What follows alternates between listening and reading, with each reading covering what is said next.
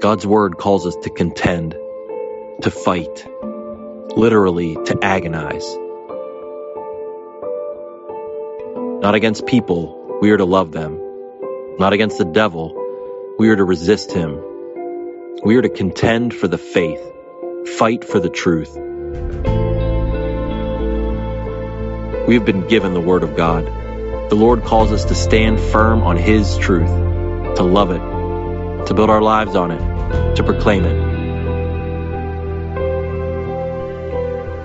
In a world of lies and deception and confusion, this, for God's people, must be the hill to die on. Open up your Bibles to the book of Jude. It is next to last in your Bible, right before the book of Revelation, all the way in the very back of your Bibles. The sun is out, and as Stacy pointed out, and but there's there's something else though. Can you feel it? Can you feel the love in the air right now? I mean, we just celebrated three weddings in our church family. With, uh, hang on, hang on, hang on. We'll get cheerful at once, all right? We had uh, Dan and Hannah got married. Um, what, like ten days or eight days ago, like last week sometime. And then a couple of days ago, we had uh, Ava and Braden got married, and Rick and Doreen got married. Okay, now cheer for that. So, love is in the air. And, and last week, I celebrated my 20th wedding anniversary. And um, big, big applause for Aaron for putting up with me that long. You have no idea. Well, with all this love in the air and anniversaries and weddings, you know, um, I do a lot of counseling, premarital counseling, nearly postmarital counseling. I've written two books on marriage, and um, I hear a lot of things. I read a lot of things, but I'm going to share with you one of the best piece of, pieces of advice I've ever received. Um, if you're married, this is gold. And I heard this at a conference out in Chicago many years ago. And I can't even remember the name of the guy putting on this particular workshop. I can't even remember what the subject of the workshop was, but I remember this piece of advice and it always stuck with me. And he said this Sometimes you got to take the pitch. He said, Here's what I mean by that. He goes, You know, in baseball, there are some batters that get up to bat and they have zero intention on swinging at that first pitch. They're, they're not going to do it. Why? They're watching the pitcher. They're watching his movements, his mechanics. They're watching the movement of the ball. All they want to do with that first pitch is just watch it go by and they're just going to let it go and they're not going to take a swing at it. And he said, if you're married, that's good advice for you because sometimes you need to just take the pitch. You don't have to swing at everything. Do you know what I'm talking about? Do you know what I'm talking about? Some of you look confused. and your husband will explain it to you on the way home get, get hit by a pitch, yeah. Yeah, you might, yeah, you might get hit by that pitch, Alex. You're right. Um, some people, though, some people like to fight about everything. Do you know anybody like that? Do you know anybody like that? They like to fight about everything. You know, you, you pass them in the hall, you're like, hey, how you doing? Like, what's that supposed to mean? Are you implying that I shouldn't be doing great? No, I just wondered. I knew you had a hard week last week. What's that supposed to mean? Whoa, whoa. Let's uh, switch to decaf, pal. But some people want to fight about everything. But then you have people on the other end of the spectrum and they won't fight about anything. You know what I mean? They won't fight about anything. They're not passionate enough to care enough to fight about anything. But as we approach Jude for the next four weeks, this is what we're going to be talking about. There are some things that are absolutely worth fighting for. And you know what we call those types of things? It's the hill to die on. right? Mixing metaphors here, but you know, sometimes I'll take the pitch. Don't get a swing at that. But there are some things I will not compromise. I will die on this hill. So look at Jude. You're there now, right? Verse 1, introduction. He says, Jude, a servant of Jesus Christ and brother of James. Stop there. Jude was um, Jesus' half brother. Half brother. He was actually one of four half brothers. You're like, well, what do you mean by half brother? Well, Matthew chapter 13, uh, verse 55 tells us that Mary and Joseph had other kids after Jesus was born. Okay, so these kids would have been born to Mary and Joseph, and Jesus, the oldest, would have been born to Mary, but conceived by the Holy Spirit. Remember that story? So they weren't full brothers, they were half brothers. James, as mentioned here, was another half brother. He was a leader in the early church. You can read about him in Acts chapter uh, 15. Uh, Galatians uh, 1, I believe, also talks about him. But Jesus' half brothers didn't believe in Jesus until after he resurrected, according to Acts 1:14. So this half brother that wrote this particular little teeny tiny letter that we're going to be looking at over the next four weeks, his name is Jude. At least that's the name he went by. Because the Hebrew version of his name would be Judah. And unfortunately, the Greek translation of his name would be Judas. So, do I have to explain to you why he went by Jude? Like, kind of a bummer having the same name as the guy that betrayed our Lord. He's like, no, you can just call me, you can just call me Jude. But he, lo- I love this. He describes himself as a servant of Jesus. You see some humility there. He, he could have name drop here, right? Like, hey, do you know who my brother is? my brother is God. He didn't do that though. He said, I'm a servant of Jesus, and that speaks to his relationship with the exalted Christ. Right? Well, the first four verses, the verses we're looking at today, and you got to get this down because, um, quite honestly, if you don't understand, and and if for some reason you, you you tune out or you don't track with me, over the next half hour or so, the, the rest of the month isn't going to make much sense to you. Because these verses we're looking at today gives, gives us the thesis of the letter. He's like, this is why I'm writing to you, and he's going to tell us in verse 3, we'll look at here in a second, it's to contend for the faith. He's making an appeal to the church to fight for the truth. Listen, you are being called to war. You're like, well, I don't feel like fighting, thank you very much. Well, that's the problem. Is too many people do not want to contend for the truth. Too many people do not want to correct unbiblical teaching. Too many people don't want to correct unbiblical beliefs. Too many people don't understand what's at stake to allow someone to believe error. Because too many people don't want to risk the relationship. So too many people refuse to hold any line when it comes to the truth of God's Word. But you have to know in this church, this is the hill that I will die on. You have to get that conviction yourself. A lot of you might not realize this, but when this stage was being constructed, the, the plywood underneath, many people from our church that were involved in uh, the work wrote scripture verses all over the stage. Some of you remember that. And um, I love that because you know what that means? That means when somebody is standing up here, whether it's me or Rich or whoever is standing up here, we are literally, literally standing on the Word of God in this position. You have to die on this hill. And this is why Jude wrote this letter. He says this is an appeal, verse 3. This is a call to arms. This is rallying the troops. This is firing up the troops for the battle ahead. That's what we're looking at today.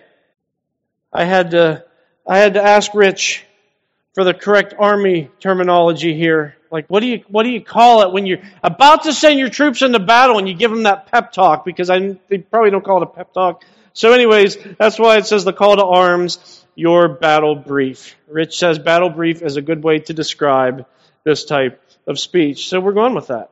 The call to arms, this is your battle brief. So listen, I get to tell you some things up front as we talk about contending for the faith because some of these things that I'm going to share with you are going to be hard to hear. And um, Jude certainly knew that. And that's why we have the introduction that we have. All right? So please tune in. This is your call to arms. Number one, I got to tell you this ahead of time. You will be secure.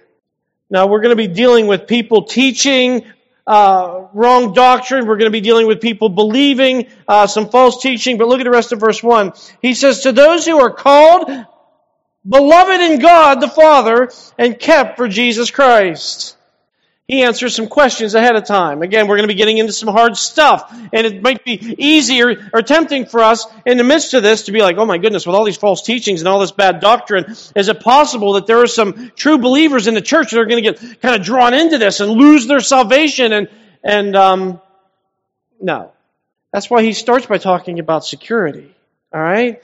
If you're a true born again believer in Jesus Christ, if you are, then nothing can change that. And that's why he uses the words that he uses. I'm going to go through this quickly. First of all, he says called. That means chosen. That means if you're a born again believer in Christ, it is because God chose you. And you're like, oh, Pastor Jeff, can you explain that? No, I can't. You know why I can't explain that? Because he is God and I am not. I am not. Somehow, God chooses and God calls for the gospel and we respond by faith and God made the choice and we are responsible to respond and this is a mystery on how it all works and it makes sense to God but it doesn't make sense to me because I am so not God. Um, but you see with um, the doctrine of election there's one thing for sure. We don't want to miss the, the, the forest for the trees here. This teaches security. Right? Salvation is all God's doing. And you should take great security in that. Because if it was up to me to get saved, I wouldn't. I couldn't. And if it was up to me to keep my salvation, I couldn't do that either. So he says you're called. Rest assured that if you are a believer in Christ, it's because God chose you. That's security. Next he says, beloved. Beloved. Salvation is an act of love. It's settled. It's decided. It cannot change. I love this, and this could be a whole other sermon series. But the truth is, salvation is motivated by God's love. But he says, um, last phrase there, you see, kept for Jesus Christ. Some translations say kept by Jesus Christ, and that's actually a better uh, term. Kept by Jesus Christ because this is actually a military term. Kept.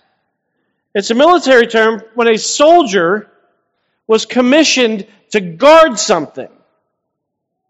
He was to guard it literally with his life. Meaning, if you lose what is entrusted to you, you will die. Literally. That's what this word means. So when that soldier kept that thing, how close do you think he kept it? Right? So, this is, this is glorious. That if you belong to Jesus Christ, He's guarding you with His life. Jesus is literally guarding you. you know, many years ago, when Owen was much smaller, he's bigger than me now, but Owen was much smaller, and we were living up in Prospect. We were going for a walk. It was me, and it was Owen, and it was uh, our boxer, Gordy, rest his soul, crossed the Rainbow Bridge or whatever. Um, but uh, we went for a walk, and I don't know why. Must be how I smell. But every single time I go for a walk, I get attacked by dogs. Does that happen to anybody else? Nobody. Just me. Awesome. I get attacked by dogs every time I go for, to this day, I get attacked by dogs. This particular day, Owen, like I said, he's real little and Gordy, who was he's a boxer, but I mean, just not not not a mean bone in his body. So we're walking, and I see across the, the yard this enormous brown dog. I don't even know what kind it was. I think it was a grizzly bear retriever or something. But it's like, it's running at us, like growling and barking, and not like, oh, I'm friendly, I want pets. That, that wasn't the attitude that he was giving as he was coming. So he's coming, and it, it was like, watching him run across the yard, time kind of slowed down, and my mind was racing. What am I going to do? Right? Because this this dog is enormous, and this was my plan. I grabbed Owen under my arm, and I turned towards the dog, and this was my plan.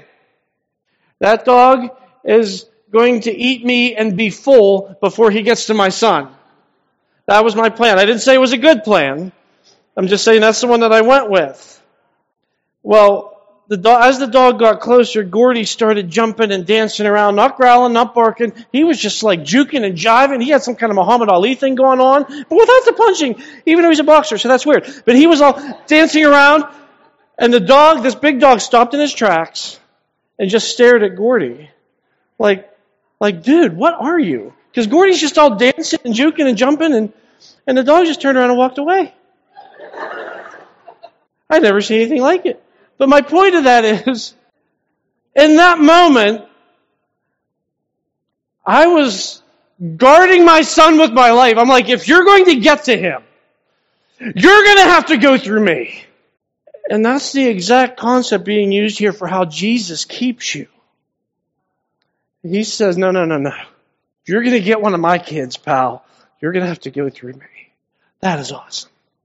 You're secure in your salvation. The only way the only way you can be lost is if someone more powerful than Jesus comes along and takes you from his hand. That is awesome. So uh, you will be secure. All right? Number two, you will be equipped. You will be equipped. Look at verse 2. It says, May mercy, peace, and love be multiplied to you. This is provision for the battle ahead. No guns or bombs or anything destructive because we are not called to fight like that. This is a spiritual war. And because this is a spiritual war that we are engaging in, it requires spiritual resources. And he tells you what the spiritual resources are right here mercy, peace, and love. And notice, because of the battle, God's not going to give you just enough to squeak by. He says, may they be multiplied. And you have to understand, sometimes I think we can read through the Bible and kind of skim parts like this and not really understand the impact of why this is here. But mercy, peace, and love, the reason he starts with this is it sets the tone for the attitude that God's people need to carry in the context of the battle that he's about to present. Here's what I mean. When some people confront false teachers, or worse yet, when some people confront those who are affected by false teachers, who have been deceived by false teachers, some people go scorched earth on them. Do you know what I'm talking about? That you confronting the false teacher, this is the person that, that, that falls for some of the wrong teaching, it's just like, how can you be so stupid? You don't know what the Bible says? How can you be so dumb? And we're just going to put them in their place, man. We're just going to, we're going to, we're going to run them out with our Bible knowledge, and we're gonna, yeah, I showed him. Yeah, he came with his stupid little doctrine, and man, I just like took my MacArthur study Bible and I slapped him across the head with it because you don't bring that in here. And we're so proud of ourselves for for thumping people and I think that's why Jude starts here like, look, look, look, hey. Yeah, we're going to be dealing with some people that are messing with God's word, but hey, hey, hey, mercy, peace, and love. These are the attitudes that we take into this, right? This has to be our approach. Like Jesus, right? Like Jesus. Oh God, please multiply in Harvest Bible Chapel mercy, peace, and love. There's a battle and we're, we're going to be equipped. God provides the resources. Number three, you must understand the urgency. This is your call to arms. You must understand the urgency. Because as soon as we introduce the subject, there's probably some people here, some people watching the stream that are like, throwaway sermon, nothing important to see here. Like you totally miss the urgency. Look at verse 3. This is how urgent it is. Look at this. Beloved, although I was very eager to write to you about our common salvation, I found it necessary to write appealing to you to contend for the faith that was once for all delivered to the saints. Do you see how urgent this is? This is so urgent. Here you have a, a man under inspiration of the Holy Spirit who changed the course of his letter. He said, Hey, I was going to talk to you about salvation, but something much more important came up that I need to address with you. Something more urgent. He said, I was going to talk to you about our common salvation. Now, when he says common salvation, he doesn't mean common like it's plentiful and everywhere, and he just means that no one has more of it than anybody else, right? I don't have more salvation than you. You don't have more salvation than me. He says, says we um, we all have the same amount. But obviously, Jude got news of a more urgent matter. The gospel truth is under attack. Changed the whole course of his letter. I want you to look at the wording here because it's very specific. First of all, it says contend for the faith. The faith. He's talking about specific contents. In other words, He's not saying, just encourage people to be spiritual, man. He says, no, I'm talking about the specific content of the gospel message. You gotta fight for that. The truth of salvation in Jesus Christ. We can't mess with that. You know what the gospel teaches? The gospel teaches that God became a man. Jesus Christ is God in the flesh, and He dwelt among us, lived a sinless life, and He died on the cross, taking the penalty of our sins on Himself. He rose from the dead to give us the promise of eternal life. So what do we do with that? We respond by faith. We turn from our sin. Say, my way of living has been selfish and self-destructive and, and stupid, and I see what God has done for me in Christ. I'm turning from my sin, and I'm receiving Jesus Christ as my Lord and Savior. And the Bible says when you do, God's Holy Spirit comes and indwells you and empowers you to be the person that God has called you to be. That's the gospel message. And Jude says, there's a problem because there's some people messing with that. He says it was once for all delivered to the saints. The Greek there literally means done for all time. In other words, there's no new faith. There's no new doctrine. There's no new revelation. There's no new spiritual insights that someday somebody's going to stand up here and say, you know what, church, this has been good for a while, but God, God last week showed me some new stuff that I can't wait to share with you. And uh, you don't need your Bibles for the next four weeks. That's not true once for all. That's so once for all. This is the content. The gospel of Jesus Christ will not change. Jesus gave it to the apostles who gave it to us. I just wonder sometimes, like in heaven, would we get a glimpse of that? Like to see the, the chain? Like Jesus preached the message to the apostles who preached the message, pre- and ultimately somebody shared the message with me and I received it. But think of how the gospel message has been handed out over generations. The same message, transforming lives, the same message.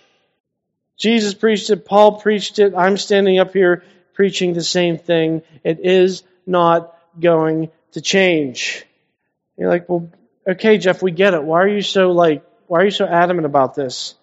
Because false teachers will come along and they're going to preach a way of salvation that sounds very close to the truth, but it's not the truth at all.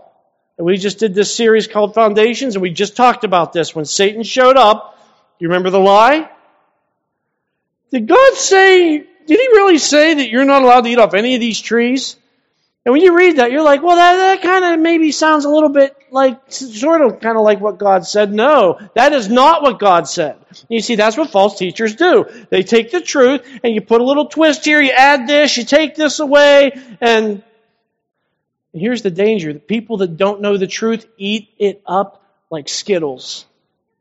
Because if somebody shows up and they're like, blah, blah, blah, blah, blah, false teaching, Jesus, blah, blah, blah, blah, blah, blah, false teaching, Bible, it's like, well, they, they said Jesus in the Bible, so everything else they said must be true.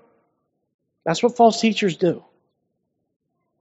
And you have to know how urgent this is. You realize, do you realize how much of your New Testament was written for the very purpose of correcting error? Did you know that? Do you know why the book of Galatians was written? To fight legalism. Do you know why the book of Hebrews was written? To fight people that were teaching you had to be a Jew in order to become a Christian. Right? Do you know why Colossians was written? To fight heresy. Do you know why Second Thessalonians was written? You better, we just covered this. Do you know why Second Thessalonians was written? Because there are people who were false teaching about the day of the Lord, and they were all confused and all concerned, and so I could go on. But so much of your New Testament is written to correct error. And this is the same until today. Because it's always it's always scripture plus some other authority. For example, in the Roman Catholic Church, it is Scripture plus church tradition. That's another authority. In the Christian Science cult, it is Scripture plus science and health with key to the Scriptures. In the Mormon cult, it is the Bible, Scripture, plus the Book of Mormon, Doctrines and Covenants, and the Pearl of Great Price, three other books. And I could go on, but this is how it works. We take Scripture plus we're adding other authority to the Word of God. And that's why Jude says, listen, church, we have to contend for the faith. The word contend literally means agonize. It literally means struggle. He's literally saying you have to fight for the truth because this is not going to be easy. And that's why very few contend for the faith because it is hard. And um, I think in our day more than ever, the highest virtue is tolerance, right? And we want to be tolerant. Oh, you believe spiritual things? Oh, me too. We're practically brothers. And I got to ask, doesn't truth matter? Does truth matter or not? Because I think in here, we might nod our heads because we have a Bible on our laps. But when we're talking to that coworker tomorrow, all of a sudden truth might not matter as much to us. Listen, you are called to contend for the truth. Yes, with the right attitude, as we've discussed and as we will talk about. But you have to contend for the truth. You know, when your friend says to you, Oh yeah, I go to this church that believes some really, eh, they're, they're nice people, but they believe kind of some goofy things that you don't really see in the Bible. Then you need to tell your friend, look, here's what I want you to do. I want you to call up the pastor, and I want you to have a meeting with him, and I want you to sit down and say, you need to repent, and you need to teach what the Bible says, and not all these other things. And if you're not willing to do that, then I'm looking for a new church. You have to contend for the faith. Well, we, we all believe in the same God. We all believe in the same Jesus. No, we do not. That's just not true. That is not objectively true. Or you say, well, you know what? Yeah, I, okay, okay, okay, yeah, I go to this church and there's, there's, there might be a couple kind of unbiblical things that we believe and unbiblical things that we do, but to be honest with you, Pastor Jeff, most of their teaching is right. Most of it's right. Yeah. That may be true, but you know what else is true? Do you know rat poison is 99.995% cornmeal and wheat germ? Did you know that? In other words, 99.995% of rat poison is good food. Let me ask you a question. If you saw your kid, if you have kids, if you don't, you can pretend with me, right? If you saw your kid get up in the morning thinking she's pouring a bowl of cereal and she grabs the rat poison. And she's about to take a bite. What would you do? Would you say, well, you know what? It is 99.995% wheat German cornmeal. Is that what you do? Or would you slap that spoon out of her hand? See, there's urgency here. There's urgency because if God's word is true, and I believe that it is, but if God's word is true, there is one clear way to have your sins forgiven. One clear way for salvation, one clear way to get to heaven. And those who are messing with the message are messing with people's eternities. You've got to get that. This is serious. And that's why I look again verse 3. See the very first word there? He says, beloved. Beloved. Do you know why he addresses them that way? Because people who expose error are often considered unloving. Over the years, I've talked a lot about the Roman Catholic Church, been asked a lot of questions about it. I've had a lot of people come to this church from the Roman Catholic Church. And I've had to address some things. And someone would say, Oh, what are you going to say, Pastor Jeff? You say all Catholics are going to hell? I am not saying that at all. I want you to hear what I'm saying, okay? Of course not. There are some Catholics who are saved in spite of the church's doctrine, but no one is saved because of it. Listen, I, I very much love my Catholic friends and family, and I have a lot of them. I am not attacking Catholic people, but I am addressing Catholic doctrine. Okay? By show of hands, how many people here have read the Catechism? How many people here? Some of you have? I have. At my old church, I had a friend who had a copy of the Catechism. It was a giant green hardbound book. I read the Catechism. And when you read the Catechism, I have to tell you the Catholic doctrine teaches a gospel that is contrary to the Bible in so many ways. The view of Mary, the purpose of the Eucharist, the way confession works, the method and purpose of baptism, the doctrine of purgatory. I've had to confront these things and address what the Bible actually teaches regarding these matters. And there's always a backlash to it. And right now, people are squirming in their seats and sweating, and oh, I hope he shuts up and tells another dog story. It's a spiritual stronghold. Listen, Catholicism is a sacred cow that's off limits to expose. And as much as I love my Catholic family and friends, I have to tell you, the doctrine itself, what is written on the pages of their books, it's, it's anti-gospel. And you see, the Bible calls us to urgency in addressing these matters because if you really love somebody, you're going to warn them, right? You're going to slap the spoon of rat poison out of their hand. Loving someone means, look, I, I care too much about you to let you believe in a message that's not going to save you. Like, well, Okay, contend for the faith. Yeah, yeah, yeah. Uh, how do we do that? We're going to be talking about that uh, over the next four weeks, but I believe that it has to start right here. Right here. I believe it has to start with expository preaching. I'm not criticizing or, t- or condemning what any other church does. I can only speak to what this church does. And what this church does is expository preaching. Why? I can give you a whole lot of reasons, but in today's context, I'm going to give you one. The reason we do expository preaching is knowing the truth equips you to recognize error. That's why we do this. For other reasons too. But I want you to be so familiar with what God's Word says that when you hear error, immediately you're like, well, that's not right. That's not right. We just talked about that. That can't be true because that's not what the Bible says. You got to get your mind trained like that. What does the Bible say? What does it say? What does it say? I'll tell you what it says. The gospel truth and it appeals to us to contend for it. The call to arms, this is your mission briefing. You will be secure. You will be equipped. Listen, you must understand the urgency. And then finally, you must understand the enemy. Must understand the enemy. And this subject is the whole next section next week, but Jude gives us a summary intro. Right? look at verse 4. For certain people, have crept in unnoticed, who long ago were designated for this condemnation. Ungodly people who pervert the grace of our God into sensuality and deny our only Master and Lord, Jesus Christ.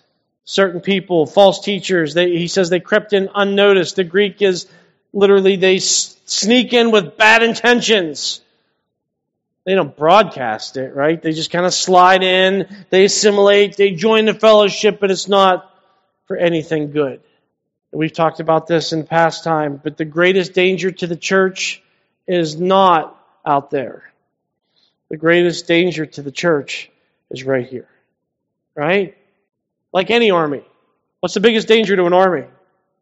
Spies, traitors, defectors, the people that you think are on your side and they actually aren't on your side. Those are the dangerous people. Like, well, what possible motive would somebody have to go into a church and promote false teaching? I don't, I don't know. Money, maybe uh, power and influence. Maybe they're just deceived themselves.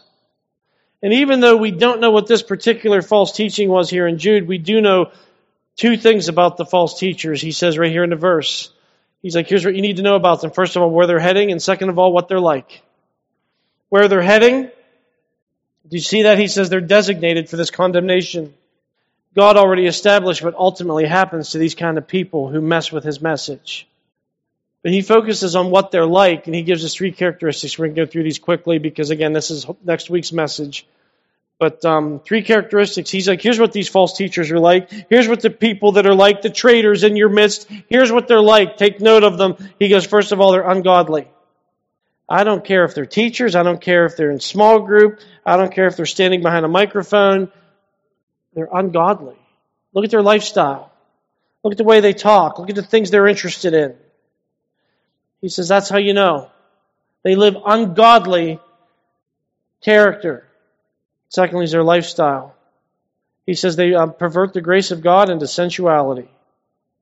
Look, they pervert the grace of God into sensuality. What does that mean? That means they use grace as their excuse to live unrestrained lives. You see, there's a, there's one side is legalism, right? Legalism says if you want God to be happy, if you want to be righteous, these are the things that you have to do. You have to dress this way, and you can't eat this, and you can't drink that, and you have to do this, and you have to do that, and you're not allowed to this.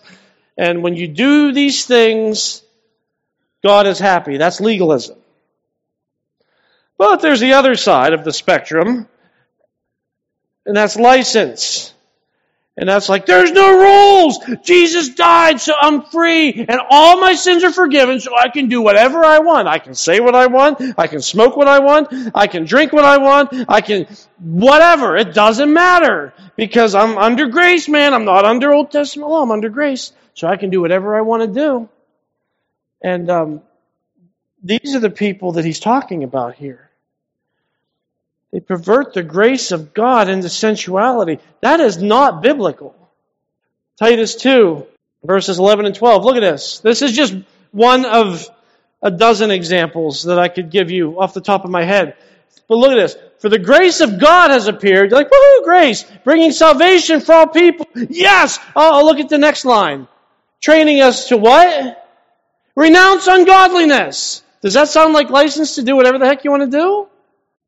Renounce ungodliness and worldly passions, and to live self controlled, upright, and godly lives in this present age.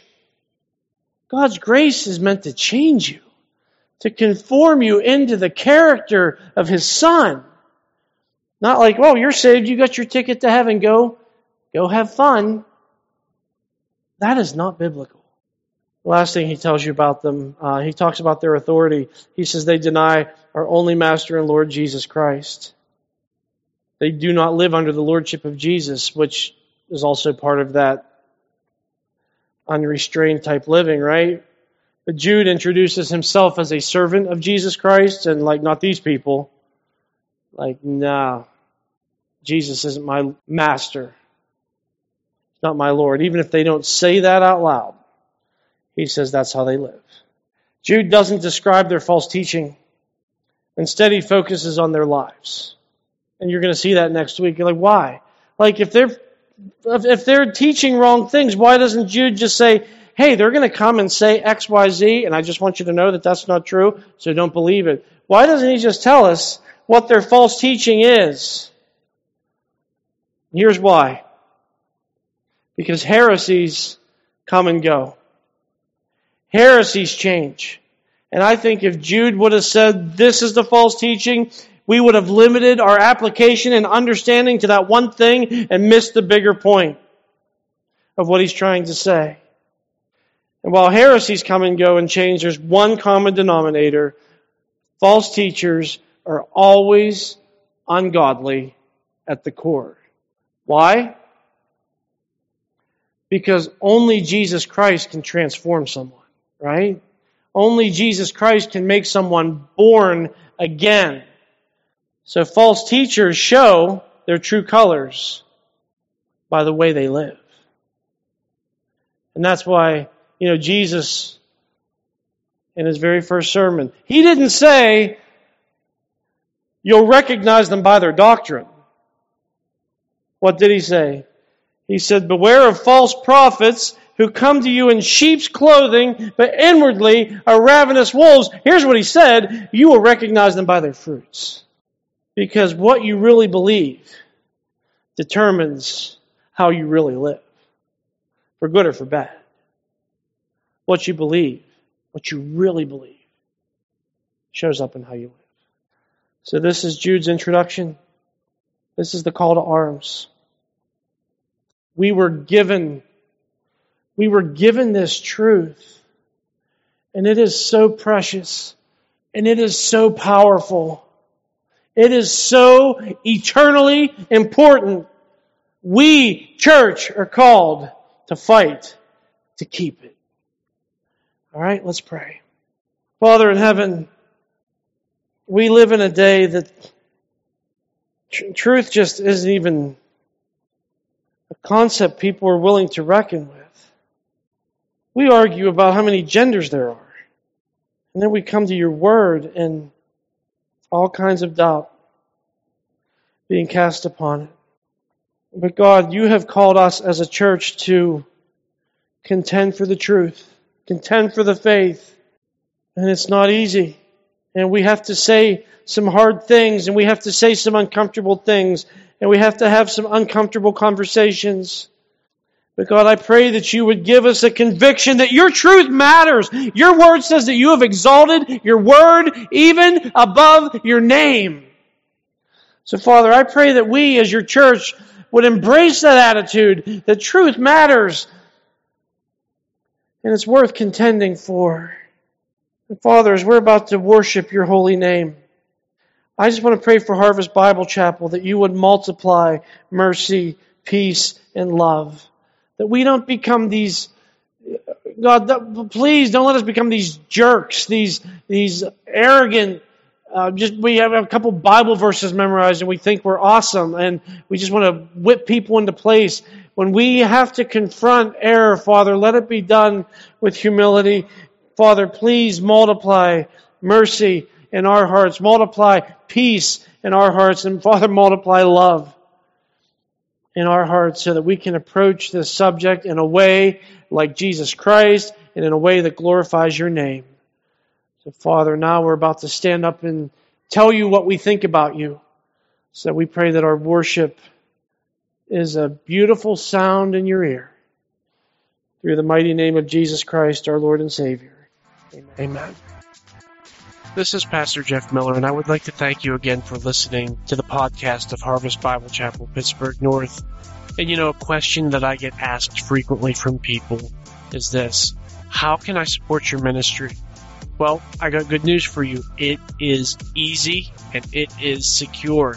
All you have to do is go to harvestpittsburghnorth.org backslash giving and follow the on-screen directions and you can give online to support the ministry of Harvest Pittsburgh North. So until next time, this is Pastor Jeff Miller saying thank you again for listening to the podcast of Harvest Bible Chapel, Pittsburgh North.